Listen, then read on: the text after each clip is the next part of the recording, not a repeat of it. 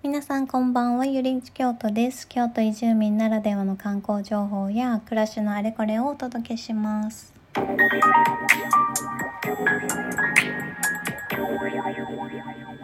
今週も一週間お疲れ様でした。何か夏らしいことはしましたでしょうか？私は今日というかさっきあの祇園祭りに行ってきました。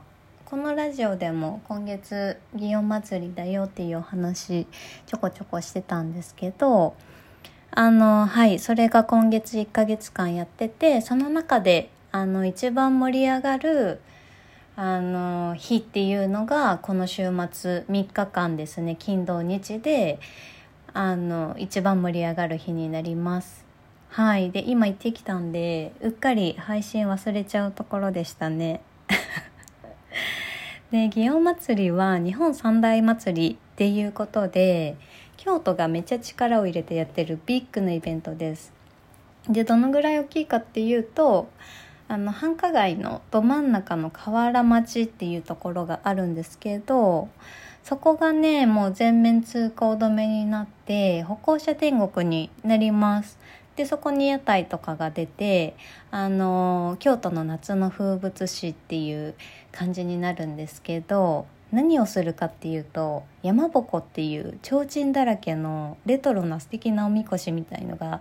そこを練り歩くっていうイベントになります。そうでそのね山鉾っていうのが一番大きいのだとというかなんか30体ぐらいあるらしいんですけど その中でさらに一番大きいのが12トンぐらいあるらしいんですよね。すごいですよね。そう。それになんかねあのー子供たちとかが乗って「こんちきちん」っていうなんかねお囃子をするんですよね。そうそれをなんか聞きながらあの屋台に行ってお参りして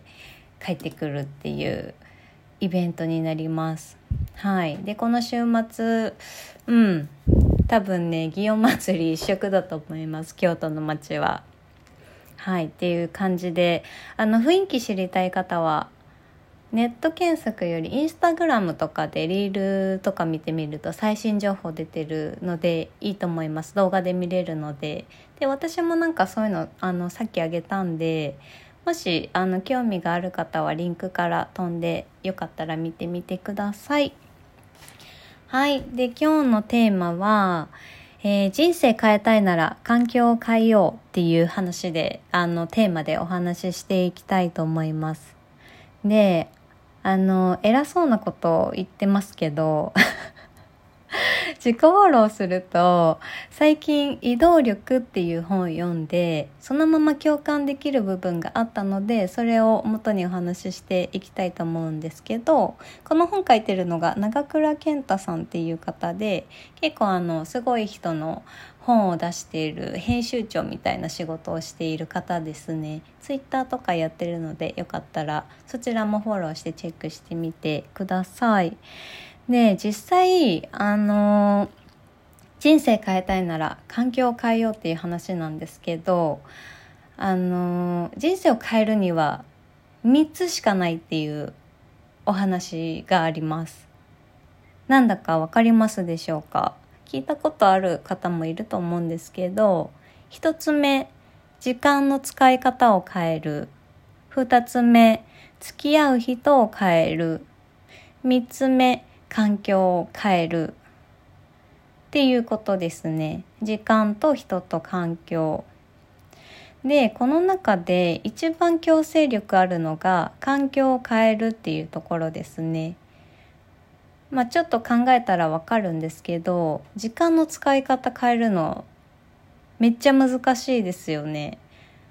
あの1日24時間足りないって思ってる人ってすごい多いと思うし、まあ、早寝早起きがいいって言われているけどどうしても夜遅くなっちゃって朝起きれないとかなんかそれを意志の力でやるのってすごい難しいと思うんですよね。で付き合う人もそうですなんかお世話になってる人の誘いとかうんなんかその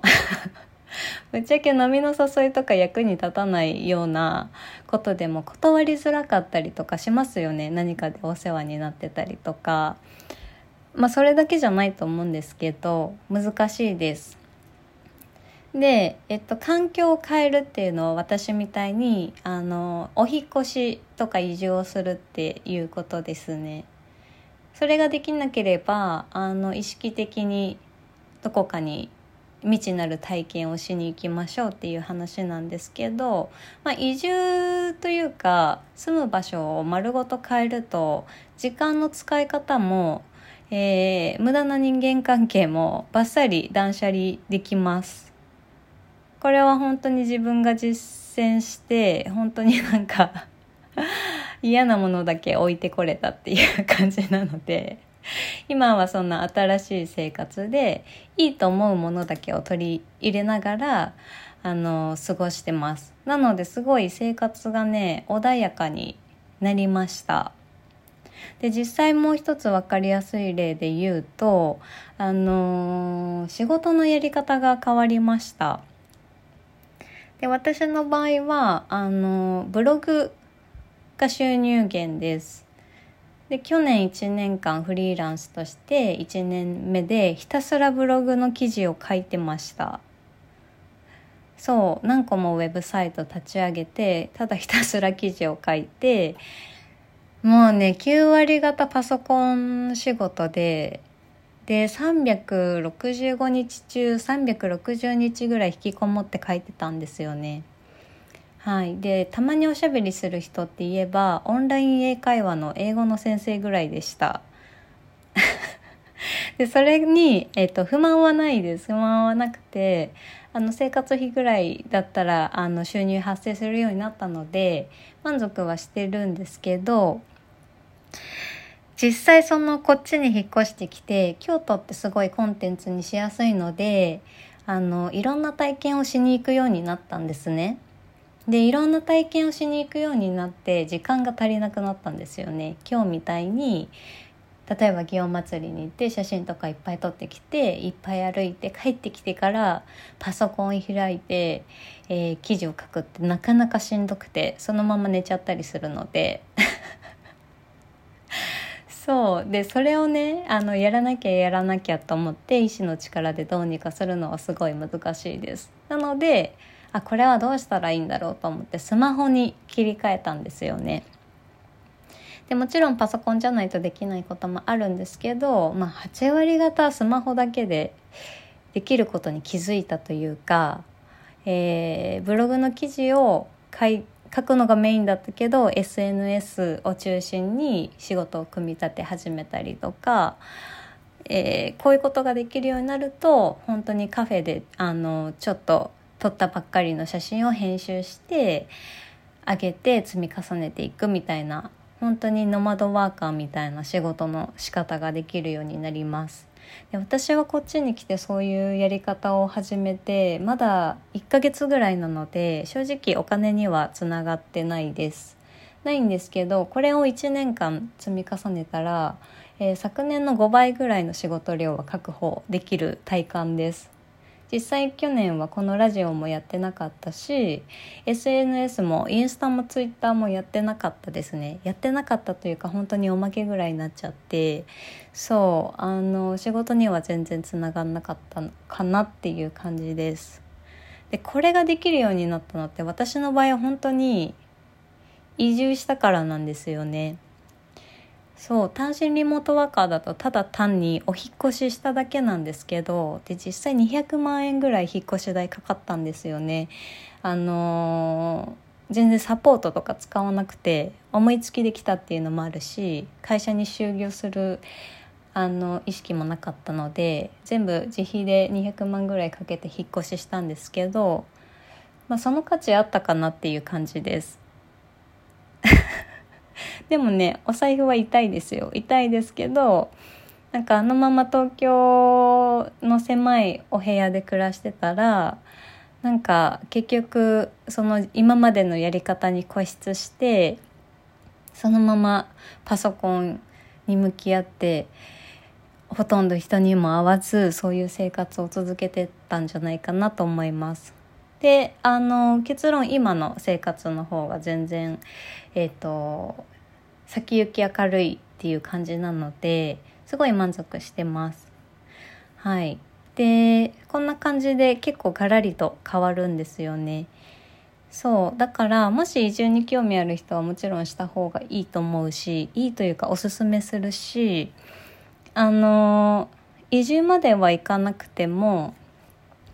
ちょっとその今の生活を変えるきっかけ探しで旅とかを取り入れてみてもいいと思います。例えば東京都内で行ったことない国えー、旅行みたいな気分で行ってみるとかそのぐらいでもいいと思いますそうすると残った時間の中でどういうことができるかとかどうしたらいいのかっていうのが思い浮かんでくるのであの意志の力に頼るのは結構本当に三日坊主で終わるのでやめた方がいいかなっていう感じです例えば自己啓発本何冊も同じようなの買ってそう気づいたら忘れてた忘却のカナダですっていうのはもう数知れずですよね私もそうです。はい、ということであの人生変えたいなら環境を変えましょうっていうお話でした。結論移住のすすめですね。はい。ということで、あの、終わりにします。ちょっとまとまり悪いんですけど。そうで、最近ね、京都で行ったお店で、K36 っていう、ルーフトップバーありました。これもあの、祇園エリアからタクシーでピャって行ける距離なので、あのもし観光考えてる方は行ってみてください。あの八坂の塔が目の前にバンって見える素敵な、えー、ホテルの上のバーになります。はい。ということですいません。えっ、ー、と終わりにします。素敵な週末をお送りください。ごきげんよう。